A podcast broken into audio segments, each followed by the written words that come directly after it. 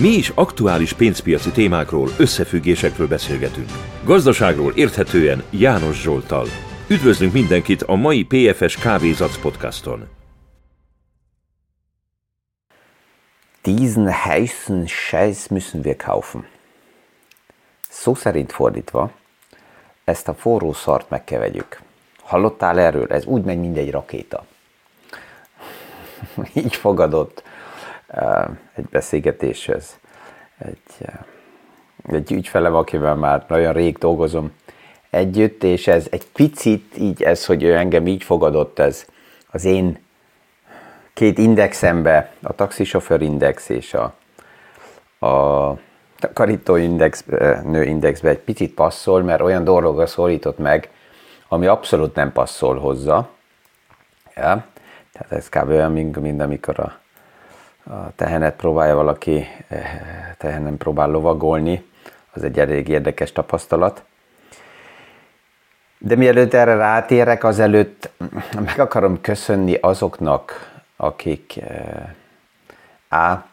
a Podcast Awardnál nominálták a podcastukat, sokan visszajeleztek, megint kaptam képeket is, hogy milyen élethelyzetben vagyok így a napi körforgásnak része, és abból egyet lehet látni, hogy még nagyon sokan, nagyon sokat autóznak, mert a legtöbb élethelyzet, amiben sokan így a podcastot hallgatják, az az autózás közben van, vagy a munkába, vagy vissza, tehát minden esetre ott vagyok jelen.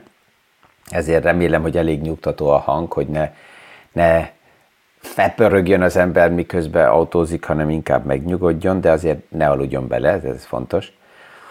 De vicces, mert van olyan is, aki reggelente jogázás közben hallgatja meg a podcastot, nem az aktuális napot, hanem általában egy nappal azelőttit, így passzol a ritmusba, tehát most, mikor én veszem fel éppen a podcastot itt, akkor már le is járt az egyik illetőnél, aki jelezte nekem a jogázást, tehát a mai podcastot nem is tudja hallani, de hónap reggel.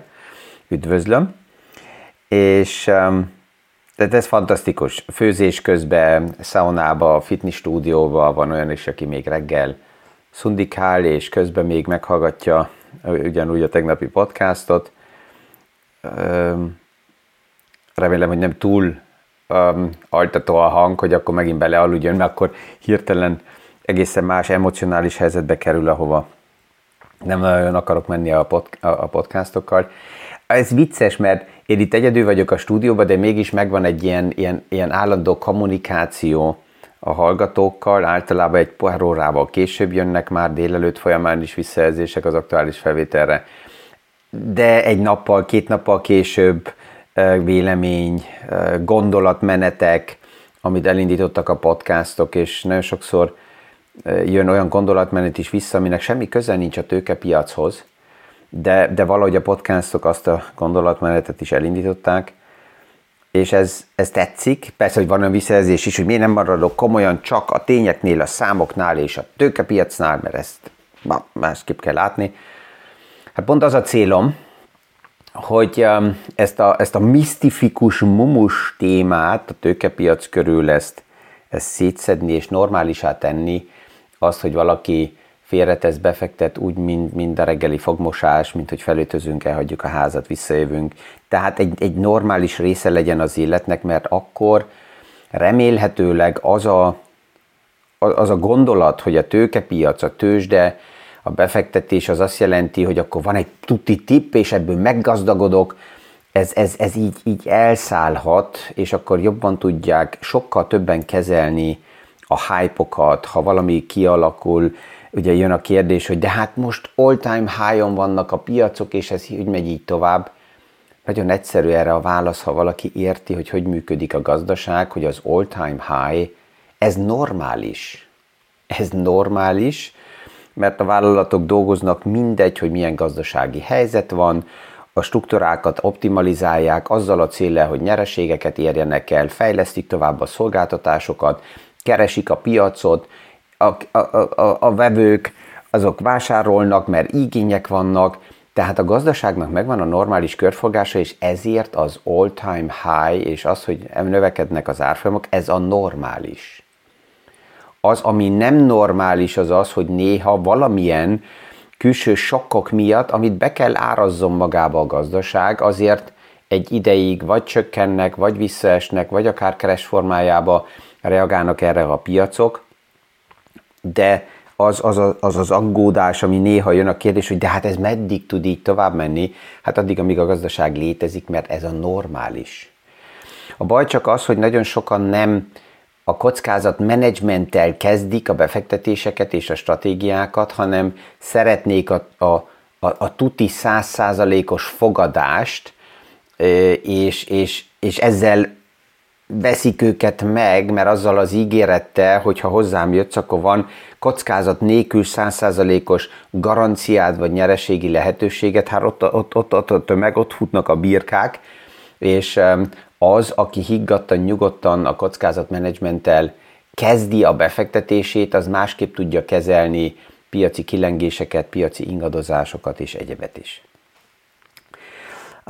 Na hát ugye ez a kedves ügyfelem, barátom, aki mondta, hogy már ezt meg kell venni, kérdeztem, hogy miről van szó, miről beszélsz. És azt mondja, hogy mondom, aha, oké, Nvidia. De még a nevét se tudta kimondani, hogy miről van szó. Én mondtam, hogy van egy szamár híd, amit megjegyezhetsz, Nvidia. Nvidia, ez németül szó szerint fordítva azt jelenti, hogy soha többet. Nvidia, akkor ezt tudod, hogy ez Nvidia. És kérdem, de miért gondolsz erre? Ja, hát hallottam egy barátomtól, aki most egy jó ideje foglalkozik a piacokkal, és azt mondta, ez mindegy rakéta megy fel, tehát két amatőr beszélget egymással, aztán megtudtam, hogy a jó barát is alapjában egészen más szakmával foglalkozik, de elege van abból, és akkor most ő meg akar gazdagodni, hogy kiszálljon is. Ja. Mondtam neki, annak ez érdekes lehet, akinek ez esetleg benne van a portfóliójába, de akik most későn ébrednek rá, amikor már a piac szárnyal, és az a tényező, hogy te erről beszélsz, és ez nekem mondod, ez ugyanaz, mint hogyha a taxisofőrtől hallanám, a takarítónőtől hallanám a témát, akkor már a vonatok elég szépen elindultak, az nem ezt jelenti, hogy vége van, de hogy kezelnéd az egészet, hogyha te most oda bevásárolsz, és mínusz 40%-ot látsz hónap után? Azt mondja, hogy hát azt hittem, hogy ez csak felfele tud biztos menni.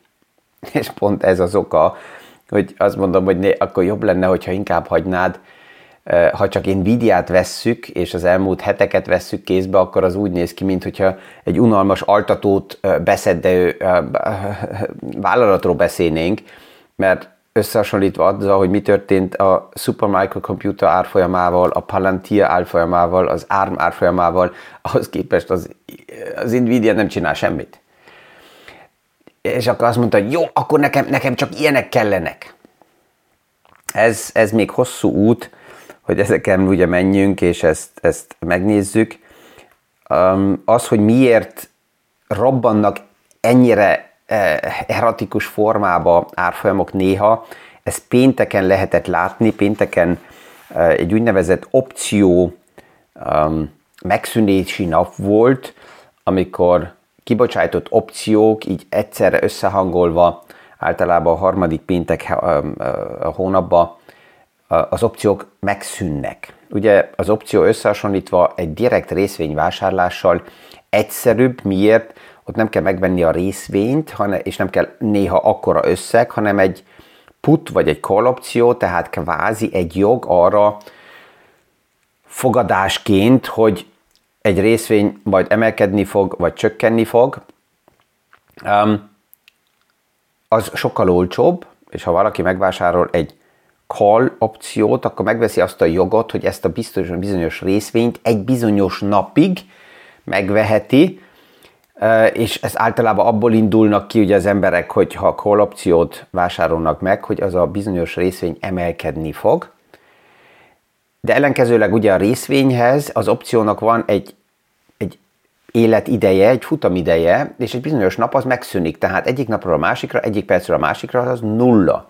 Tehát az opciónál a klasszikus részvényt megtartom örökre, és akkor van egy érték a kezembe, kivéve ha csődbe megy a vállalat, vagy ha felvásárolják, de ha megtartom buy and hold, akkor az nem tűnik el, az opció az eltűnik. Most pénteken összességében 2,4 billió dollár opció szűnt meg csak az amerikai piacba, az a legnagyobb piac pillanatnyilag is, és a 2020-as év után nagyon sok privát befektető is az opciókkal sokkal erősebben elkezdett foglalkozni, és ez az opciópiac, ez tereli maga előtt a részvénypiacot, tehát hogyha nagyon-nagyon sok opció van bizonyos szektorokra rávásárolva, akkor ez plusz keresletet indít el az alá helyezett részvényekbe. Miért? Hát általában azok, akik a market makerek, akiknél az opciót ugye meg lehet vásárolni, ezt a fogadást meg lehet kötni, azok nem kockáztatnak, hanem ők lebiztosítják magukat. Tehát, hogyha nagyon sok call opciót vesznek náluk meg, akkor ők valójában megveszik azt a részvényt, amelyik a call opciók mögött van, mert esetleg valamikor kell szállítsanak. Tehát ők a rendelkezések állítsák azt a részvényt. Ha valaki már megvásárol egy call opciót egy X részvényre, és ma az árfolyam 10-nél van, akkor addig, amíg ez az opció létezik, azért 10-ért ő meg kell kapja ezt a részvényt, és hogyha időközben emelkedett az árfolyam, és lett belőle, 15, és akkor venné a market maker meg azt, aki túl drága, ezért persze, hogy akkor, amikor az opciót kiadja, akkor egyből meg is veszi a részvényt.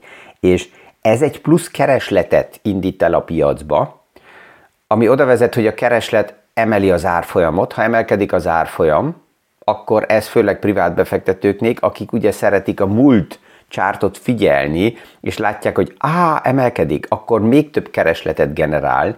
A még több kereslet oda vezet, hogy esetleg nem részvényt vesznek meg, hanem opciókat, akkor a market maker-et megint pluszba opciót kell megvegyenek.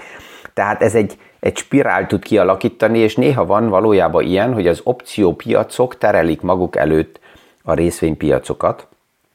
És abból is lehetett látni, hogy a privát szektorban nagyon erősen kialakult ez az opciós spekuláció, hogy a Google keresőben, ha megnézte az ember, akkor a call option, ez ugrott olyan szintekre, amit már nagyon rég nem lehetett látni. 60%-a a kibocsátott opcióknak, a call opcióknak 60%, nem, az opcióknak 60%-a az call opció volt, és ez bizonyos szektorra rátéve ez a legmagasabb érték volt az elmúlt 3 évet nézve. De a veszélyes ugye az, hogy ilyen piacok nagyon gyorsan tudnak fordulni, akár pici jelek, pici hírek már meg tudják a hangulatot fordítani, és ezért ezzel foglalkozni stratégia nélkül és valódi megfontolt hozzáállás nélkül nagyon veszélyes. Ezen a héten ugye ezt már többször megbeszéltük, hogy érdekes lesz azért 21-e, mert akkor soha többet, nem, Nvidia kijön a számokkal, és az érdekes itt az a kérdés lesz, hogy mennyire fogja Nvidia management azt kommunikálni, hogy állítólag sikerült a mesterséges intelligenciát úgy beépíteni a saját üzleti modellbe, hogy ezen keresztül a hatékonyságot növelni, és lecsökkenteni azt az átfutási időt, ami eddig szükséges a termékekre, elég radikálisan 1 évről 3 hónapra, mert ha ugye ez sikerül valójában, akkor ez azt jelenti, hogy ez költségcsökkentés, hatékonyságnövelés, marzsok növelése, és ez a döntő minden vállalatnál, mindegy, hogy mit csinál az árfolyam, azután teljesíteni kell a menedzsmentnek, tehát kialakulhat egy hype, kialakulhat egy előre megjelenő ígéret a piacokban, de a nap végén úgyis az a fontos, hogy kell teljesíteni a menedzsmentnek, és hogyha az Nvidia-t például megnézzük saját magával szembe, összehasonlítva, hogy alakul, hogy néz ki Nvidia-nak ma a rentabilitása például, a marzsa, a tőke megtérülése, tehát, hogy mennyire profitabilis ma, akkor azt látjuk, hogy szinte minden pontban saját magával, önmagával összehasonlítva egy vállalatot 100%-nál vannak a számok, hogyha megnézzük az elmúlt 20 évnek a fejlődését, hogyha a vállalatot összehasonlítjuk az amerikai technológiai szektorral, akkor ott is közel vagyunk a, a 100%-hoz, és hogyha az egész amerikai piachoz hasonlítjuk, nem csak a technológiai szektorhoz hozza, akkor abban is azt látjuk, hogy nagyon magas a profitabilitása. Tehát ez mindig a legfontosabb, hogy mit csinál a mérleg, milyenek a számok, ezzel érdemes foglalkozni, és nem csak azzal, hogy hol van az árfolyam, és mennyire robban az egész. Van egy másik kérdés is, hogy meddig tud ez tovább menni például a Mag 7 kategóriába. Hozzá kell mondani, hogy a Magnificent Seven az mint kategória, az is mint mindig egy marketing. Tehát itt a pénzpiaci pornográfiából össze-vissza kitalálnak valamilyen kifejezéseket, amiket lehet hajtani a falunk keresztül, és akkor mindenki kezd erre bekattanni. Ez kezdődött valamikor a BRICS sztoriknál, aztán jöttek a FANG részvények, és mit tudom még, és hát most a Mag 7 az, ami szó volt, de hát már ez is kezd erodálódni, mert hogyha komolyan megnézzük, akkor már nem Mag 7-ről beszélünk, hanem maximum Mag 6 vagy 5, attól függ, hogy kit veszünk, vagy lehet, hogy már csak 4-en vannak, de jönnek újak a háttérből, tehát itt biztos, hogy a marketing újra fog gondolkozni azon, hogy valamit megváltoztasson, de egy mégis tény. Csak hogyha megnézzük, hogy a top 7 ebbe a kategóriába milyen eredményeket tett le az asztalra 2023-ba, és mindegy, hogy milyen kategóriát hasonlottunk össze a többi 493 részvénnyel, ugye, hogyha a Standard & Poor's Indexet vesszük, abban benne van 500, és kivesszük ezt a 7-et, akkor ennek a 7-nek átlagban szinte minden kategóriában az eredménye stabilabb volt, magasabb volt, a negyedéves jelentések jobbak voltak, csak hogyha vesszük a negyedik negyedévet, akkor azt látjuk, hogy 23%-kal általában sokkal magasabb volt a nyereség, mint az átlagpiac, ami 9%-nál volt, és hogy mennyire sikerült túllépni a piac elvárását, az is egy tiszta szám, 7,5%-kal a Mag 7 felülírta a piac elvárását, miközben a széles piac mínusz 1,1%-kal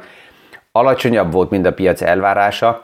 Tehát mindegy, hogy milyen hype-okat forgatunk össze-vissza, egyet látunk, hogy a Mag 7 az teljesít. Tehát ez hozzá kell tenni, hogy a rentabilitása a szektornak az nagyon-nagyon erős, csak bele kell gondoljunk, hogy itt nem hype-okról van szó, hanem általában olyan dolgokról, ami ma már a mindennapi életünknek része.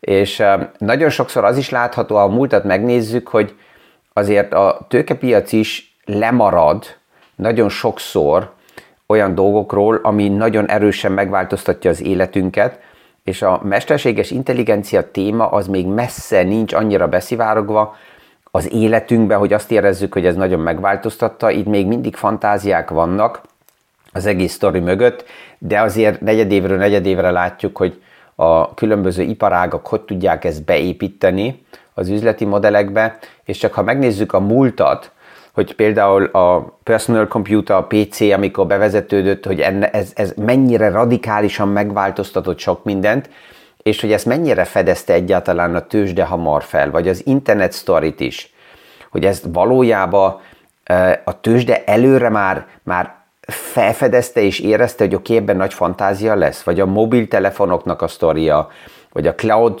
computing, és hogyha ezeket megnézzük, akkor mind azt látjuk, hogy amikor elindultak ezek a hullámok, a PC, az internet, a mobiltelefon, akkor egyből ezekre még nem reagált a piac, kellett egy elég hosszú idő, amíg a széles piac elkezdte ezt beárazni, elfogadni, elképzelni, hogy tényleg ez meg fog változtatni sok üzleti modelleket, és átlagban csak olyan körülbelül 38%-kal vette észre a piac azt, hogy valamilyen nagy változás jön most, és alakul ki, tehát általában a piacok elég szépen lemaradnak, elég hosszú ideig, és itt vannak olyan vélemények is, akik azt mondják, hogy oké, a mesterséges intelligencia téma az valójában nagyon még a gyermekcipőkbe jár, mert valójában sok fantázia van az egészbe benne, de az, hogy ez mennyire fog sikerülni, és milyen gyorsan, hogy implementálódjon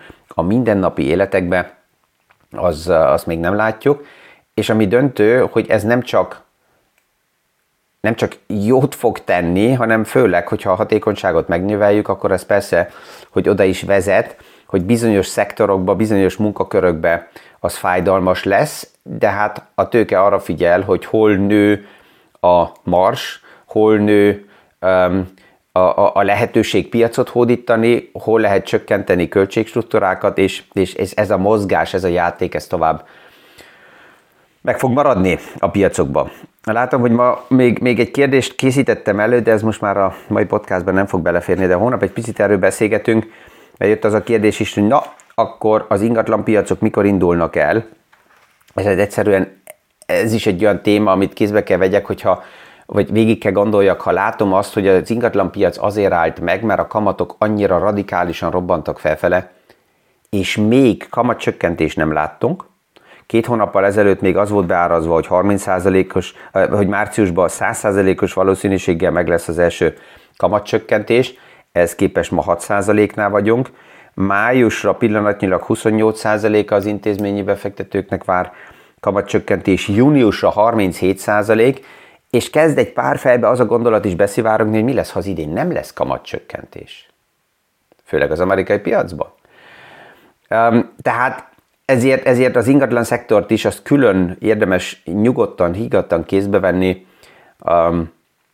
ezért, ezzel már tudjuk, hogy hónap reggel körülbelül mivel fogunk foglalkozni, ha csak ma nem történik nagy csoda valamilyen oldalról, mivel az amerikai piac ma szünetel, ezért az egyik oldalról unalmas, a másik oldalról, mikor a nagy piac szünetel, akkor a kisebb piacokban néha balesetek is hamarabb megtörténhetnek, mert akkor nagyobb nekik a jelentőségük, de ezt majd meglátjuk.